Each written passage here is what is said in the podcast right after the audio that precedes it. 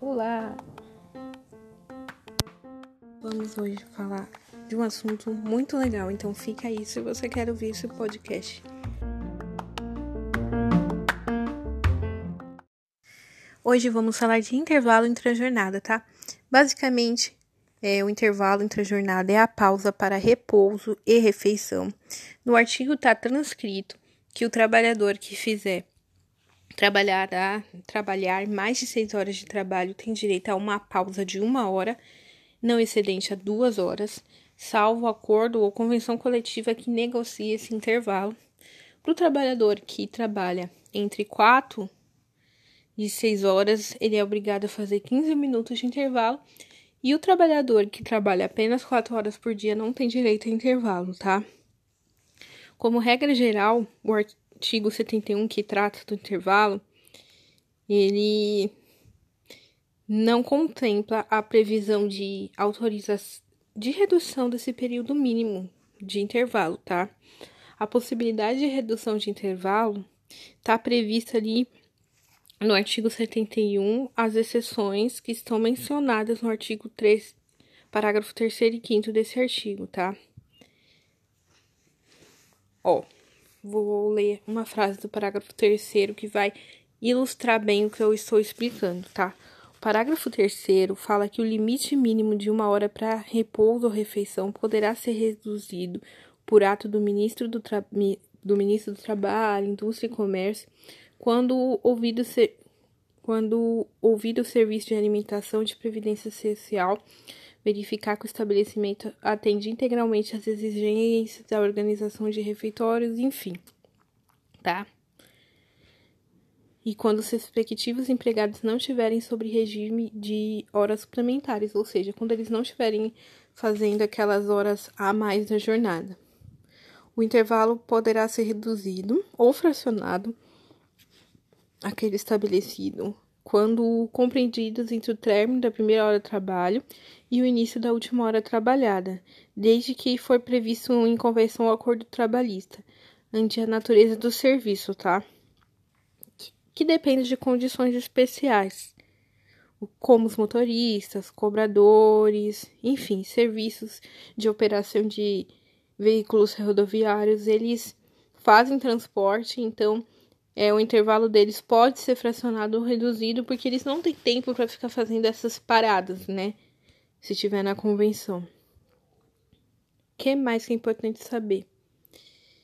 Que, revisando, é importante saber que o intervalo pode ser reduzido por ato do ministro do Trabalho, Indústria e Comércio, quando ouvido o serviço de alimentação da Previdência Social, e que, desde que seja previsto em convenção ou acordo coletivo, né, dependendo do serviço que a pessoa realize, é, o intervalo pode ser fracionado ou reduzido. Além disso, nós temos que frisar que após a reforma trabalhista foi escrito o artigo 611-A, que assim estabelece sobre o intervalo entre a jornada, tá? A convenção de coletiva e acordos de trabalho não têm prevalência sobre a lei quando, entre outros assuntos, dispuserem sobre intervalo entre a jornada. Respeitado o limite mínimo de 30 minutos. De, de novo, eu errei. A convenção coletiva e acordos de trabalho têm prevalência. O que está querendo dizer aqui?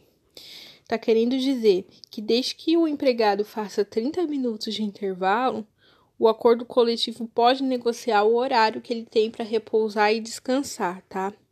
Essa nova norma instituiu a prevalência da Convenção do Acordo Coletivo sobre a legislação, possibilitando até a redução do intervalo entre a jornada para 30 minutos, que antes era uma hora, né?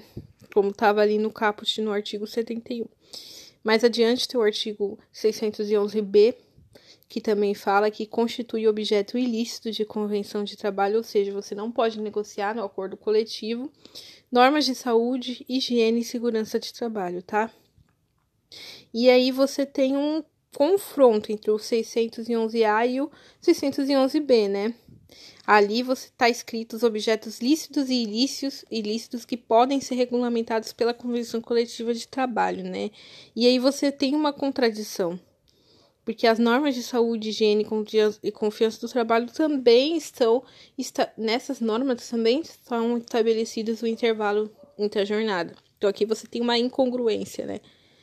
Ainda tem a súmula 437 do, do, do TST, que também fala de intervalo e que já consagrava que a pessoa tem o direito de intervalo mínimo de uma hora.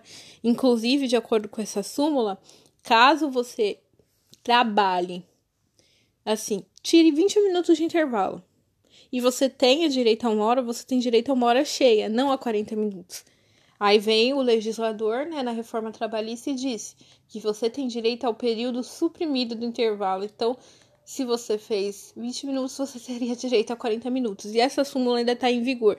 Então tem esse embate, né? A gente costuma dizer que antes da reforma vale a súmula 437 e depois aí vale a disposição do legislador. Ainda tem o artigo 7 né? Que fala dos riscos do trabalho, que também entra um pouquinho em confronto. Enfim. O que é importante a gente saber de tudo isso que eu falei é que a concessão do intervalo do mínimo de uma hora, né, lá no CAPT, exceção acordo coletivo, e que isso pode ser objeto de negociação a partir de 30 minutos de intervalo, tá? Por conta do 611B. Basicamente é sobre isso que a gente tem que saber sobre intervalo entre a jornada, porque pode cair uma pegadinha na OAB ou até na vida prática. E no próximo áudio vamos falar de intervalo interjornada.